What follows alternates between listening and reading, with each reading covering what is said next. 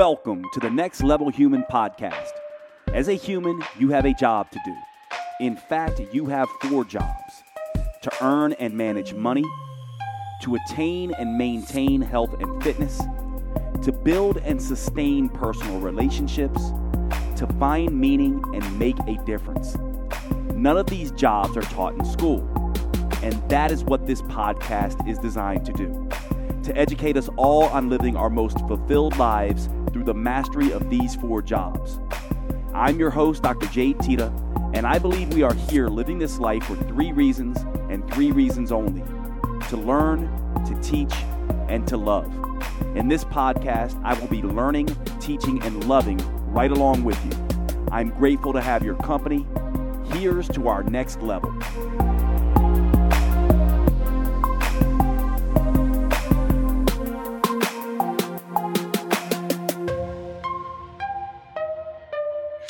All right, welcome everybody to today's show. I have a uh, special guest today, Dr. Sara Gottfried, who is an expert in female hormones. And I was just telling her that she is the one that I normally send all of you to when you have questions about female hormones. I was telling her that I get questions all the time about where should I go besides you to understand about female hormones, female metabolism, weight loss specifically as a female. And in my mind, Dr. Sara Gottfried is one of the best. She's a New York Times bestselling author, a functional medical doctor specializing in female endocrinology. She's just wonderful in every respect. And Dr. Gottfried, it's good to have you again. Uh, we last met at uh, JJ Virgin's, uh, actually, no, it was Celeste Fine's wedding, right? That's right. Yeah. Yeah. yeah you got some great dance moves, I have to say. was I breakdancing that night? I can't remember. Yeah, you were. I mean, we had a lot of fun on the dance floor. I have to, I have to add that. Uh, I appreciate that. So you have a new book out. Why don't you tell us a little bit about first your your background, just a little bit, so people who don't know you. I don't know why anyone wouldn't know you, but just in case they don't, and then a little bit about this new book, and then let's me and you get into some talk about how we can help women in particular sort of figure out this issue around uh, their hormones uh, and metabolism and weight loss? Well, the way that I got to this is I struggled with my own hormones in my 30s. So I was I was one of those classic cases of a woman in her mid 30s and mainstream medicine just totally failed me. So I was struggling after I had my first kid. I had about 25 pounds of fat that I was lugging around that I was not happy about. I had premenstrual syndrome.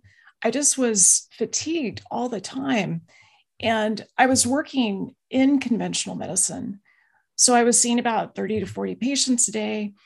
And I, I just felt like, you know, this is no way to live. Like this, I can't imagine that I'm going to do this for the next few decades. So I did what many people do. I went to my primary care doctor, had my list of woes, and he stopped me in my tracks with what he said. He said, Sara, you know this. You just need to eat less and exercise more. And it sounds like you might benefit from a selective serotonin reuptake inhibitor. And if you have any hormone issues, I would suggest a birth control pill. So that was one of those moments where I just was like, you know, first I was ashamed. He even wrote on a whiteboard exercise more plus eat less. And I, I just realized, wow, millions of people are being told this very same thing, and it's wrong. So I left his office. I felt like, okay, I think there's some hormonal drivers here that I want to understand. Went to the lab, scienced myself, found that my estrogen was way too high, my progesterone was way too low, my thyroid was slow, my cortisol was three times what it should be, my fasting insulin was elevated to the prediabetes level. My fasting, uh, my fasting insulin was in the high 20s. My fasting glucose was about 105. My testosterone was low. My DHEA was low. So that's what got me started, Jade, with just saying, okay, the hormones are the root cause here. Like I need to turn this ship around. And that's what got me on this path of looking at nutrition. What I put on my fork? How do I move? At the time, I was running about four miles four times a week, and that was not a good fit for me. It was raising the cortisol even further. And it got me to start thinking about the way that you construct your lifestyle and how much that can influence your metabolic hormones. Yeah, you know, it's it's really interesting. I mean, to hear you to hear you who's been teaching this for a long time tell I haven't heard that story from you yet. Um, I don't know where I missed that, but what's really interesting about that is that that is ultimately how me as a man got dragged sort of kicking and screaming you know in my arrogant sort of ignorant younger years working with female clients treating them as if they were me to be frank and seeing that they were not uh, responding and then realizing that hey you know calories might matter but if we don't take care of the hormonal infrastructure and the things that are impacting things like cravings and hunger and energy and sleep and mood and all these other things we're not going to be able to sustain anything and uh, you can make this worse by creating a very large calorie gap by eating less and exercising more, which can be a stress. Now, obviously, this is um, something that you and I now spend our lives teaching, but still, after all this time, right? Because you and I have both been doing this. What, like, when when did your first book come out? Mine was in 2010, right? And I know yours was probably around the same time, or maybe slightly before mine. And still, after, yeah, a little after, and still today, right? You know, we're still dealing with people who are um, kind of getting this wrong. So one of the questions that comes up all the time, and I just want to hear your take on this, is this idea we hear eat less, exercise more. Um, and most people still, uh, whether they've heard you and I speak or other people like um, like us speaking on this, they still have a hard time getting out of that mentality. So, can we talk just a little bit about what is so wrong with this model? Is it completely wrong? Is it partially right? Why is it failing um, so many people? I just want to hear a little bit about your insights on this, and then I want to kind of get into, you know, maybe some of the fixes and and or some of the ways that we begin to um, evaluate, you know, female metabolism in general. I think you actually stated it perfectly, which is that calories matter, but hormones matter more.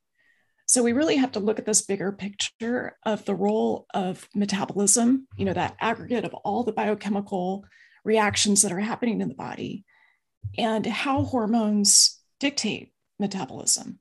So I think that piece is really important.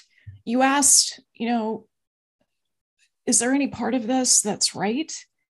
We've got a lot of folks who've done a ton of research looking at calorie restriction. If we just look at calorie restriction for a moment, what we know is that calorie restriction tends to fail somewhere around 90 to 98% of the time, mostly because of hunger hormones and just this adaptation that the body goes through, particularly with adipostat in the brain, where you rev up those hunger hormones if you're restricting calories. Now, that story gets a little bit more complicated in women, especially because that experience of calorie restriction can be very stressful. And so it leads to things like higher cortisol levels. And if you go back to my story, adding more cortisol to this perfect storm of being in my mid 30s with high cortisol, with high insulin, high fasting glucose, estrogen dominance, that would be a perfect storm for just ruining my metabolism even further. The other thing that happens is that women under stress, men do this too, raise their reverse T3. So, reverse T3 in response to something like calorie restriction will then block the action of free T3. And that's something, you know, we, we have thyroid receptors on pretty much every cell in the body. It's one of the hormones of metabolism. So, having a higher reverse T3 in response to calorie restriction is another reason why that just that strategy doesn't work. So we know that there's other strategies that are much better, but I would say that calorie restriction doesn't work for a few reasons. One, it's hard to sustain. Two, it's stressful. And third, it affects your thyroid by reversing, by raising reverse T3 and slowing down metabolism. Yeah. Yeah, you know, it's interesting. I oftentimes uh, talk to people about the idea that there is a gap between calorie intake and output. And the wider that gap gets, whether you're the couch potato who's eating more and exercising less, or you're the dieter who's eating less and exercising more, that calorie gap on either end of that equation is registering as a stress to the system. And if the metabolism is anything, it is a apparatus that responds, senses and responds to stress. And so it is doing what it is naturally designed to do, which is keep you alive. And it wants that calorie gap to be relatively narrow. So one of the things that I've oftentimes told people is that you know, it's not that eat less, exercise more is a terrible idea. Uh, it's just that it is not something you can do for a very long period of time. In fact, it must be a pretty short period of time to reduce that stress on the system. And here's here's what uh, I want to ask you about being the expert in female hormones. One of the things I've always said, and I'm going to ask you to maybe you're going to disagree with me, maybe not, but I want to just see what your take is on this. I've always said that the way to think about this with women and I want to ask the expert here uh, the way to think about this with women, in my mind, has always been the female metabolism is a little bit more uh, refined and sensitive.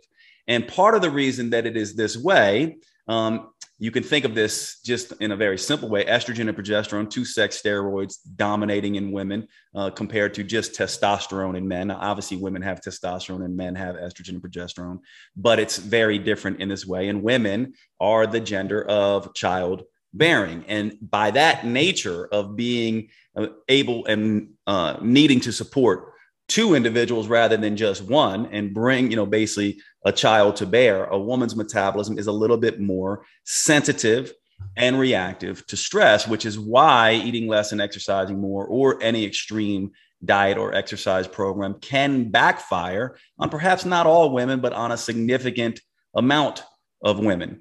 And so I want to see this. Do you agree with that? Do you have anything to add to that? Am I missing anything there? And um, if you do agree, how do we begin to maybe correct this? Yeah, I like I like your framework for this because um, you're clearly someone who's been around a lot of women, and so you know how to talk about this in a way that um, I think invites conversation and invites um, engagement.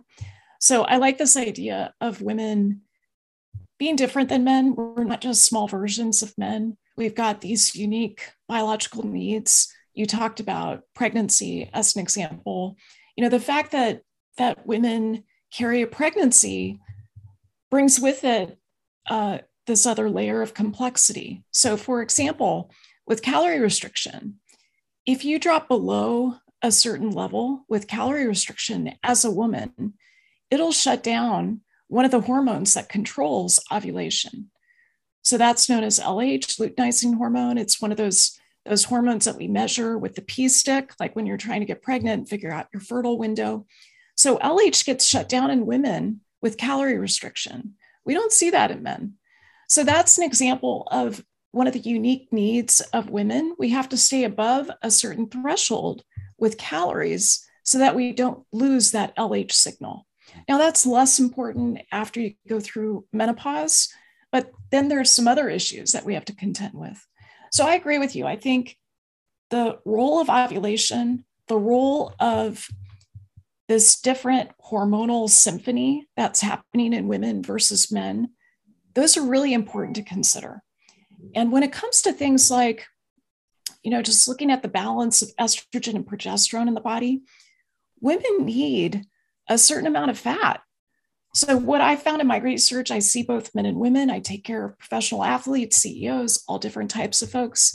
But what I found is that women need, ideally, a body fat mass of about uh, a percentage of about 22%. That's considered sort of ideal when it comes to cardiovascular risk. Now, that's not ideal for elite athletes, but 22% is the number that we tend to use for cardiovascular outcomes, cardiometabolic outcomes. And it's also important for the production of these hormones. Sex hormones have fat as the backbone. So you've got to eat sufficient fat. You've got to have sufficient fat in the body, essential fat, to be making these hormones. And that's one of the reasons why women athletes, for example, can run into trouble with what's known as the female athlete triad, where you know when their fat drops below a certain level, they can lose their periods, They can then have bone loss and other issues related to that. Now, there's some other factors too. We haven't talked yet about the transition that women start to go through right around their mid 30s to their mid 40s. So that's this perimenopausal transition. And depending on how attuned you are, you may not notice it at first. Like sometimes it's just that your period gets a little closer together. Instead of 28 days, maybe it's 26 days. You might notice some mood changes. Maybe you're more irritable, you've got more premenstrual syndrome. And what's happening under the hood is that there are these subtle changes that are happening with your hormones. So typically, what occurs first is that progesterone starts to decline. Progesterone is like that nature's Valium. It's sort of like nature's Xanax. It's a it's something that helps you soothe yourself, but it's also a tango partner with estrogen. So you want to have a good balance between estrogen and progesterone that starts to change as you run out of right eggs, which is typically between 35 and 45. Testosterone can decline in both men and women starting as early as your late 20s. And you may not notice it until, you know, maybe you've got a decade of high stress, like many of us do in our 30s, and you can have a decline of up to 2% per year. So after 10 years, you know, that can be 20% decline, and that can be significant. Another thing that's occurring is that women tend to become more insulin resistant as they go through perimenopause and menopause. We see, for instance, a difference in blood sugar. Blood sugar tends to climb.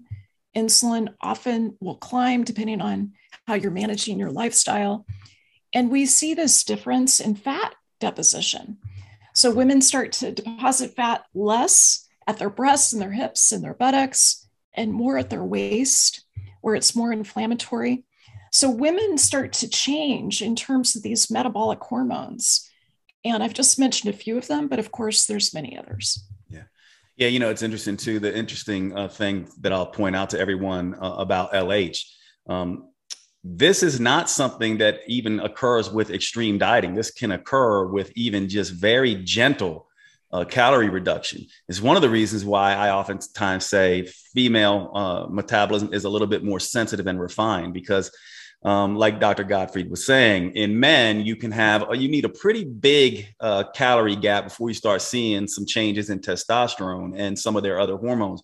With women, you can have just a mild change in calories and see already begin to see this luteinizing hormone change. The other thing that's interesting, I'll just point out from my clinical experience too, is that what a lot of women don't understand, especially younger women, is that there is a range, right? So Dr. Gottfried mentioned 22% body fat. I've seen women um, with higher body fat run into problems with menses and women with lower body fat run into problems with menses. And there seems to be this individual sort of response that each woman's sort of body fat level is unique to her. And so some women, you know, when you focus on just a number, you're missing the fact that you as an individual woman may not do well with that lower body fat percent. And perhaps, and this is just a guess in my mind, but perhaps elite athlete women or women uh, who are in that elite status can deal with a little bit lower uh, body fat than maybe um, women who are not athletes. But of course, as Dr. Gottfried pointed out, they end up running into issues, and they are a really good model, in my opinion, for the extreme nature of diet and exercise. But it is interesting, right? Because your average woman probably isn't going to be in that category and will probably run into problems faster than someone who is an elite athlete, uh, in my opinion. And I love the way you describe, you know, these uh, hormonal stages of life, right? You know, women go through four or five hormonal stages. Men only go through really two, right? So there are some pretty, you know, sort of big uh, differences here. So one of the things that um, I want to talk to you about from my clinical experience is one of the things I've had good success with, and I know your book, I think, begins to cover this because I think it goes into a little bit of the keto diet and intermittent fasting and these kinds of things for women. One of the things that I had some of my best success with clinically with women is moving them as they got into perimenopause and progesterone fell and estrogen started to be volatile, and then menopause where estrogen falls as well, and then post menopause. One of the things that uh, I began to do is instead of taking a predominant calorie counting approach, I began taking more of a carb counting and I would say cortisol counting approach, where it's really looking at carbohydrate management and stress management as a primary sort of mechanism here.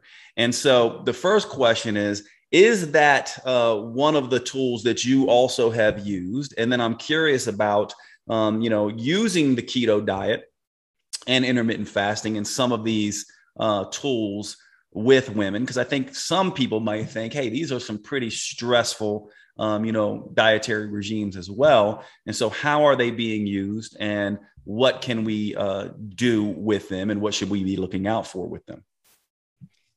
Dr. Teta, I feel like it it almost sounds like we wrote this book together because we're we're so similar and so aligned. So what I found is that uh, with working with patients over the past 25 years, I found something very similar. So I think we've arrived at a, a you know the same place in, in many ways. What i what i found with the ketogenic diet was that the carb restriction was too stressful for a lot of my patients. So starting i would say about seven years ago i started to, to begin to see so many folks who would come to me and i thought of them as keto refugees people who tried the ketogenic diet they would go 70, 20, 10, 70% of their calories from fat, 20% from protein, 10% from carbs. And it just wouldn't work for them. And I saw this in a lot of women who would go on keto with their husbands or partners or male colleagues from work. The men would get all the benefit. They did not. They would stay at the same weight. They would maybe lose a little weight initially and then gain it back, or they would gain weight or they would get more inflamed, or their biomarkers would become abnormal. So this got my attention. And whenever that happens, I always think, well, why don't I try this myself? And so my husband and I went on keto. This was back in about 2015, 2016. And similarly, he dropped about 20 pounds. And I lost some weight initially and then gained it back. And I was so frustrated because I was checking my ketones every day. I was in ketosis. I was following the rules of classic keto, but it wasn't working. And I noticed that my microbiome was suffering. That's something that I tend to check about once a year. And so when this happened, I realized that, hmm, maybe keto needs to be adapted for women, for women to be more successful on it. So that's what got me started with looking at that classic ratio, macronutrient ratio, and starting to tweak it. So I tweaked it myself. I did another round of keto. And what I found at that point was that uh, I was starting to experiment with carbs a little bit.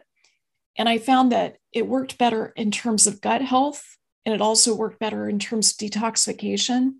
But I was still eating too many calories. Sorry to break in. I want to cover one of my sponsors, Organifi. Now, look, I'm a little embarrassed to admit this, and many of you who know me well know this, but shockingly, I cannot stand vegetables. I really do not like vegetables. I have not liked them since a child. I think it has something to do with my mom who cooked everything just boiled, boiled everything, no salt, no fat, no taste, period. And so I developed an extreme dislike for almost all vegetables. And still to this day, I have a difficult time getting in my fruits and vegetables. Well, Organifi, started by my good friend Drew Canole, who I've developed a relationship over the years, and I am really sort of tickled that we finally get to do this together with Organifi sponsoring the Next Level Human podcast. Drew is a next level human, Organifi is a next level human company. I can't say enough about them. I'm excited for them to be on board as a sponsor for the Next Level Human podcast. My favorite products, let me tell you about them. They have a ton, but I use three pretty much every day. I use Organifi Gold before I go to sleep. This is their turmeric tea based on sort of the old Ayurvedic golden milk. It is absolutely fantastic. It contains lots of different relaxing herbs, turmeric, taste wonderful. And one of the things this has done for me is I had a very bad wine habit at night. It started out as just one glass of wine. Lately, it's turned into two, three, and sometimes a bottle. What I've done starting in 2021, is use Organifi. This is what I have in lieu of wine. And I sit there just like I used to sit with my wine, and I have the Organifi Gold. I also use the green and red juice powders. I have never liked greens and reds juices, period. These powders to me always tasted like swamp water. I use one scoop of the greens, one scoop of the reds, first thing in the morning before my coffee. It has become a, a ritual over the last several years. It is fantastic. Those are the ones I use the most. Of course, they have a great line of protein products. And they have a new Organifi Gold chocolate, which I have not tried yet, but I cannot wait to try that because you all know I love cocoa powder and use it for lots of different things, for cravings and everything else. Check out Organifi, Organifi.com. Use the code next level. Please take care of Organifi the same way they're taking care of the earth, doing amazing things as a company, and now taking care of the Next Level Human podcast so we can all be together and have these discussions. Organifi.com, use the code next level. I want to ask you a question. If you had to follow your friends around who are not the healthiest in the world and see what they are doing, what would be the number one thing you would probably tell them to do to start? For most people, that's going to be drinking more water, right? This is something that we talk about all the time in health and fitness. It's almost as if we think of it as an afterthought now because obviously water is so crucial. However, we oftentimes get this wrong. For example, did you know that when it comes to hydration, just drinking water can make things worse? Most people don't know this. Why? Partly because most people are over drinking water and under consuming the electrolytes that help water do its job. What we don't realize is that hydration is not just about water, it's about electrolytes, the minerals in there, as well as getting that water into the cells. And so you do not want to be over consuming water if you're not getting your electrolytes right. And this opens up a whole new discussion because most people are not getting their electrolytes right. For example, did you know that low sodium, too low sodium, is an issue? Just as much, if not more so, than high sodium. In other words, what we want if we're going to get the right electrolytes is to get the right amount of sodium and potassium and magnesium in the Goldilocks zone. We don't want too much, we don't want too little, we want it just right. This opens up a whole other thing here, too, because people who are exercising, doing sauna therapies, doing low carb diets are disrupting and losing lots and lots of their electrolytes. For example, when insulin is not around in low carb diets, you will excrete lots of sodium. In other words, under that state, exercising, low carb diets, all these things, you actually need more sodium. And so, if you're somebody who's been just drinking water, not paying attention to electrolytes, and also feeling fatigued, feeling like you're underperforming, not sleeping right, getting cramps, twitches, headaches, any of these things, then you are probably dealing with an electrolyte issue. This is where the product LMNT comes in. This product has been a game changer for me and many, many of my patients and clients.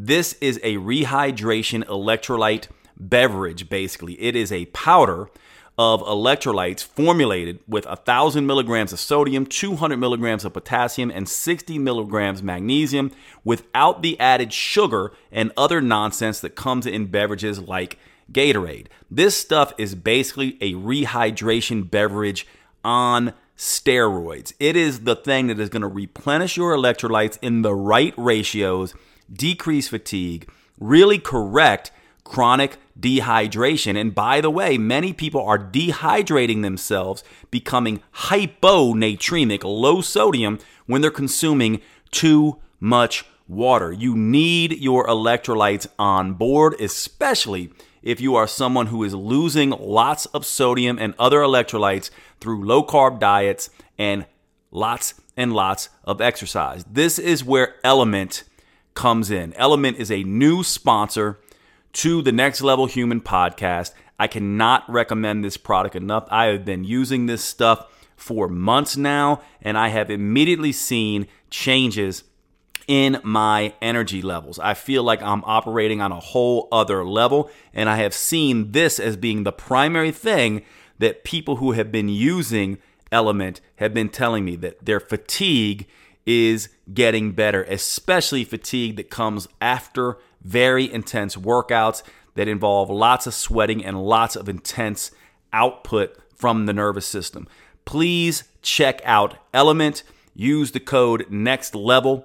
DrinkLMNT.com. That's D R I N K L M N T.com. DrinkLMNT.com. And let's get back to the show.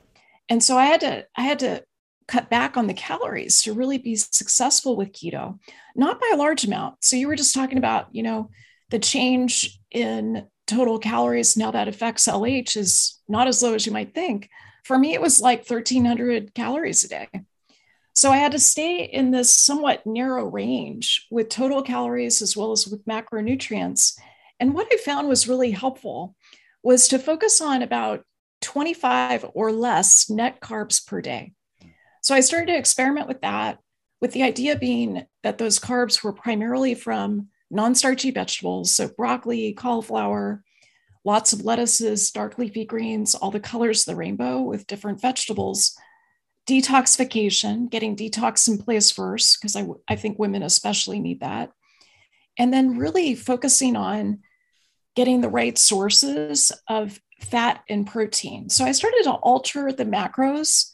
And what I found is that when you have this pillar of detoxification first, and then you layer on nutritional ketosis, and I usually follow like 60 to 70% of calories from fat, no more than about 21% from saturated fat. And we can get into the reasons for that. Uh, less than 25 net carbs per day, the remainder being protein. And then you also layer in intermittent fasting, which you get with intermittent fasting is a backdoor to ketosis, as you all know. So the intermittent fasting then allows women to get away with eating some more carbohydrates so that they're able to take care of preventing the, the cortisol effect, you know, that rise in cortisol that happens with calorie restriction or with carb restriction, as well as the reverse T3 effect. And then it, it also helps to feed those benevolent microbes that we all have in the gut, things like Akkermansia, that are a keystone species for glucose and insulin metabolism. That was a combination that seemed to really work. So that's the four week protocol that's in the book. Those are the three pillars. I love that. You know, one of the things I, I saw initially with men and women um, with the keto diet in particular is, you know, um, this may go over some people's heads, but I know you'll probably get this. I just want to share it with you. And but in the gut, we have bacteria that make, you know, what is called endotoxin that can be absorbed into, into our system. And one of the things that I began to see when I quickly moved someone from a standard American diet, you know, uh, where they have all these gram negative bacteria producing LPS, this endotoxin, and then dumping a whole lot of fat into the system all at once. Well, obviously, LPS, this endotoxin, loves fat. And so what I saw is that people would be achy, joint pains, keto, you know, quote, keto flu. And I did something very similar to what you did is I started putting them through a detox uh, first to try to adjust some of the microbiome, deal with some of the liver effects, help them um, essentially deal with what's coming. It's almost like conditioning the metabolism to get ready for uh, ketosis. I, I, I, like to envision it almost like you know this this very uh, thin, uh, cold you know, frozen rubber band. You try to, you know, pull that apart, it's going to snap versus this big, thick rubber band that you can move around. It's almost like the metabolism needs to have some degree of flexibility before you really begin to push on it. So yeah, it's it's so funny, Sara. You and I are so in alignment, I think, with some of the things we've done. But I too began to, when people were like, hey, I really want to do keto, I'm one of these people that I'm kind of program agnostic. I'm like, we can do whatever you want to do. The proof will be in the pudding of results. However, if you do want to do keto or you do want to do some of these other things, there are some things that we should do ahead of time to make sure that it is something that will work and not create some negative effects. And so I really sort of love that approach. uh, simply because it's just talking to, to an expert here and saying, oh, okay, she sees things, you know, similar to me, makes me feel a little bit better about some of the things that I'm doing. One of the other things that you said, and I want to just push on this a little bit um, so that people can understand why you're doing it. Um, because similar for me, carbohydrates, whereas sometimes when you go super low with those, what you would see is, especially with women, this will happen with men too, is difficulty with sleep cortisol levels going up and things like that. And so what I began to do as well is oftentimes slowly bump up the carbs just a little at a time to control sleep and sometimes time them with the nighttime meal only. So I'm wondering, uh, can you explain a little bit more about that? In, in, are you doing it the way I'm doing it? Are you doing it somewhat different? Are these the reasons for it, or are there other reasons that you're you're working with uh, carbohydrates? It's a great point about sleep because you know that's that's one of the things I see really commonly with those keto refugees mm. that they're just not sleeping. You know, the benefit of ketones when you're in nutritional ketosis is that you're creating this metabolic flexibility. So you're able to flip the switch back and forth between burning glucose or burning fat, depending on the type of fuel that's available. So when you're producing ketones, especially if you've been stuck in the sugar burning mode for a long time, when you produce those ketones, most people notice this tremendous mental acuity, you know, just like, ah, like you can hear the angels singing, you know, you've got focus and concentration like you haven't had for decades. But it can backfire and it can make you too energized at night. And I think, um, in terms of understanding the reasons for that, I don't totally know. I don't know if it's related to cortisol, if it's related to the carbs being too low, is it related to melatonin and insulin? I'm not sure exactly what the root cause is, but I definitely see it. So I have been experimenting with that a bit. I love how you talked about being program agnostic. I say the same thing. Like I am diet agnostic, I'm food agnostic. Whether you're plant based or carnivore, there's a way for us to work together to figure out what's going to be the best fit for you. And that kind of N of one specificity, where you serve as your own control, that is the primary tool of precision medicine, which is what I practice. I'm the director of precision medicine at Thomas Jefferson University at the Marcus Institute of Integrative Health. And so, really dialing that in, I think, is important. In terms of timing of carbs, I think that gets somewhat complex because there are some people who will have more carbs right before they go to bed, they find that it raises their serotonin, it raises their melatonin, they sleep better. But then there's other people who've got a change to the signal in response to carbs. And they sometimes do better with more carbs in the morning. So, part of the work that I like to do is to understand with precision how each individual reacts to the food that they're eating. Now, I know you've done a podcast with Casey Means. She's a good friend, I think, of both of ours. And I've been using a continuous glucose monitor in myself as well as in my patients for about four years. And that's where you can really dial in the specificity. You don't need it, like, you don't need to spend hundreds of dollars to get this information. But wow, it just really changes things in terms of hacking things like your sleep and really understanding okay, when is the best timing for my carbs. You know, for me, I do better with carbs in the morning. I just know that from my insulin, you know, throughout the course of the day and my glucose throughout the day. I do best with carbs right before I exercise. I don't go running like I used to. You actually cured me of that particular chronic cardio problem. Thank you very much, Dr. Teta. And so when I fuel with carbs right before I exercise, as well as you know, within 30 minutes afterwards, that's where I get the best response. But, you know, I'm really open to what is true for the individual. That's what I'm curious about. Yeah, 100%.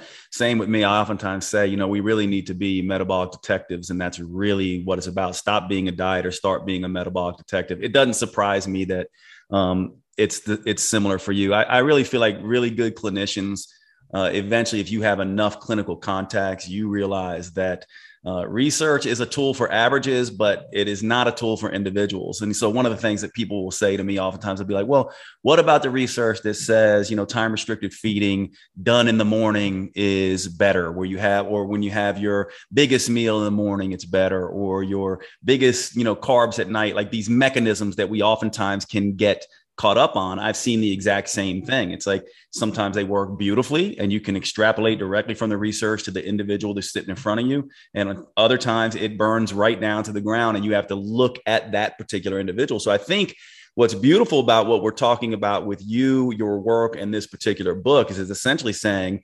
one, women are different than men, no duh. However, science, yeah. we everyone goes, well, no duh, but it's a big deal because science really hasn't made that distinction until very recently, despite the fact that people like yourself have been doing this work for a very long time.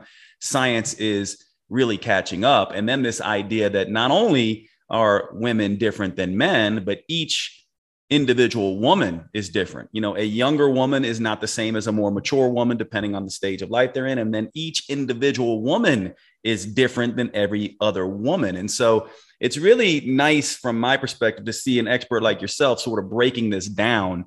Um, however, we write books, right? One of the things that you and I do is we educate uh, the public. So your new book, Woman, Women, Food, and Hormones, basically gets into this. One of the things about writing a book is that it is one of these things that you have to write for a very large audience, right? I'm sure if if we all sat down with Sara and she was gonna, you know, take an intake on us, she would look at us as an individual. But when you write a book, it's harder to um, sort of do that. And so, obviously, with this book, this, you know, I know having writ, written books and things like that, usually your latest book is the latest and greatest in terms of your understanding and clinical experience, because, of course, it's always evolving. Science is always evolving. Um, all your work is amazing, but this book in particular, walk us through um, sort of this, uh, the general uh, aspect of this. So, you talked about the idea that there's some detox here, um, tweaking some of the uh, you know, sort of fat loss nutritional protocols like uh, ketosis and intermittent fasting? Uh, is there exercise in this? It's a complete, you know, sort of program for women who are stuck, which is one of the reasons why I wanted to have you on because one of the things I was saying to Sara before we all we jumped on with all of you is that, and you and all of you have heard me say this before, is that you know this is a woman working with women, right? You know, I'm a man working with women. I can't do the same work Sara does because I simply don't know what it's like to be a woman, and so all of that is in her work, which is why I want to introduce you all to her. But what would you say? Who's who's this book? Uh, you know, sort of best for? Who who who did you primarily have in mind when you wrote this one? Well, let me say first, Jade, that we love you. Uh, we are so grateful for all the work that you do on behalf of all womankind. I just want to thank you for the attention that you give us, especially when it comes to metabolism. Mm-hmm. So this book you, is is really designed for women who are struggling with metabolic health. So there's this emphasis, you know, the, the people who come to the book tend to be people who have weight loss in mind. And I want to unpack that a little bit because I don't want to contribute to diet culture. I don't want to contribute to the tropes of women needing to be thinner, taking up less space on this planet. I think, if anything, women need to get bigger in terms of mission and healing this planet. So the focus is really on metabolic health. And what is unfortunate is that about 88% of Americans are metabolically unhealthy. Most of them don't even know it. So some of them have gotten a diagnosis of prediabetes from their doctor. They've got this fasting glucose that's been rising over time, like I was having in my 30s. But a lot of folks don't know it. They don't realize that their triglycerides are too high or that they're, uh, you know, I the cutoff for prediabetes is a fasting glucose of 100. For diabetes, it's 126 on two occasions. But you start to have problems with metabolic health with a fasting glucose of 85, 90. So there's there's this whole backstory that's occurring before you even get some of those diagnostic uh, criteria met. So this book is really for people who want to improve their metabolic health. They want to assess it and like know how to work with that. The lovely downstream benefit is that you lose fat as a result of becoming more metabolically healthy. So you asked about what's in this book besides the nutritional piece. There's the three pillars that we talked about the detox, the nutritional ketosis, and then the intermittent fasting layered on. Definitely exercise is part of this. I would say the way that you eat, move, think, supplement, love, your mission in the world, your purpose, all of that is part of this book because I just can't write a book otherwise. It's just the nature of who I am. So, movement is definitely part of it. I shifted from in my 30s being one of those chronic cardio people who would like get on the elliptical and go for an hour. I shifted to doing mostly uh, resistance training. So, I do about two thirds resistance training, about one third cardio. That's the, the mix that I think works really well for women over the age of 35. I'd love to get your take on that too. And then, you know, I think it's really important to be thinking about your metabolic health, to be tracking it. So the, you know, the people who do the protocol in my book, who are paying attention to metabolic health, maybe they get one of those $25 glucose meters and they're looking at their fasting glucose. They notice that they're 95 or 105 when they started what they see after going through the protocol is that their fasting glucose is more in that 70 to 85 milligrams per deciliter range, which is, in my mind, metabolic health. They're finding that their fasting insulin is starting to drop. It's getting into that four to six range where I like to see it. They're noticing that um, if they measure their postprandial insulin, that's one of the first things that changes when you become metabolically unhealthy. In fact, it can change years and years before your glucose starts to change. They're noticing that that's starting to drop. So it's really designed for people who want to create metabolic health. And I would say metabolic health is your engine. It is the most important engine, no matter what your mission is here. It's a mission, it's it's the power behind you. It's the wind at your back. And I think it's very hard for us to achieve what we want to achieve in the world unless we've got metabolism behind us. So that's who it's really for. A lot of folks, you know, I would say you can't actually look at someone's weight and know if they're metabolically healthy, right? I mean, they're they're two different things. It's certainly true that the more overweight and obese a person is, there's a higher risk of being metabolically unhealthy, of metabolic dysregulation. But there's also skinny fat people. So you can't look at weight as the measure of metabolic health. Yeah, you know, it's interesting. It's like I, I, call this a metabolism first approach. And so, what Dr. Gottfried is really doing here, if you're listening to her, she's essentially saying, look, there are some very particular situations that go on with metabolism. We have to heal the metabolism first so that you can lose the weight. Now, most people are doing it the other way around. What they're doing is they're saying, let me go on a strict, crazy diet, which, if you're listening carefully to um, Dr. Gottfried's story in the beginning, that oftentimes, not always, but oftentimes, more often than not, I would say, as you get into, um, you know, sort of more mature women and men um, who are dealing with aging and uh, the accumulative effects of stress, that can be an extra added stress that's actually doing more damage and dysfunction to the metabolism. And that's the catch 22 that I think um, is really beautiful about the way that you're approaching this. Um, it's basically saying, let's heal the metabolism. And then, you know, we should be able to see some accidental weight loss. And in that case, that's the way it should be. It should not be this constant back and forth of let me lose some weight and then let me gain it all back. And also, then the idea is not just losing weight, but gaining some muscle and uh, you know, losing fat in particular. And I'll just say briefly, I agree with you 100%. One of the things that um, I have moved to primarily, and this really was uh, women teaching me this, um, resistance training and walking uh, primarily. What I have found, and I think the research bears this out, is that about 25% of women uh, who take up a cardiovascular program like running and things like that will see some results with that. They will see some weight loss. The other 75% um, do not. And about 25% of those actually end up gaining weight. And we actually have a, a very large scale study that shows this. There's about 25% of women who actually gain weight uh, if they change nothing with their diet and then just start running. And it's not that running is making them gain the weight, it's that the running is triggering hunger and cravings, which is causing overcompensation, which is causing them to gain the weight. And so, uh, from my perspective, it's this Goldilocks effect, right? It's like giving the body enough stress to help it adapt, but not so much stress that you're doing dysfunction to the metabolism. This is what's beautiful um, about the work you are doing. So the, the book is um, give us the name of the book, and it just came out, right? It came out in September. Uh, it's end of September, right? End of September. It's called Women, Food, and Hormones, and we were very fortunate to make it on the New York Times bestseller list for a couple of weeks. I've got um, congratulations. Um, yeah, it's been a ton of fun. Mm. Yeah.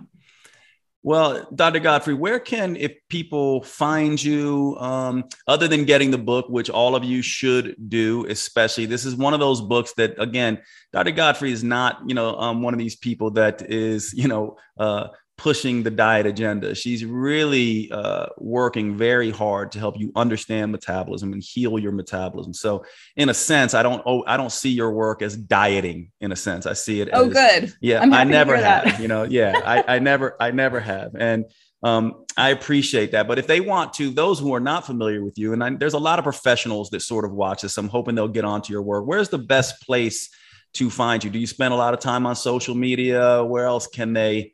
Uh, interact with you? Yeah, the best place is my website, saragottfriedmd.com.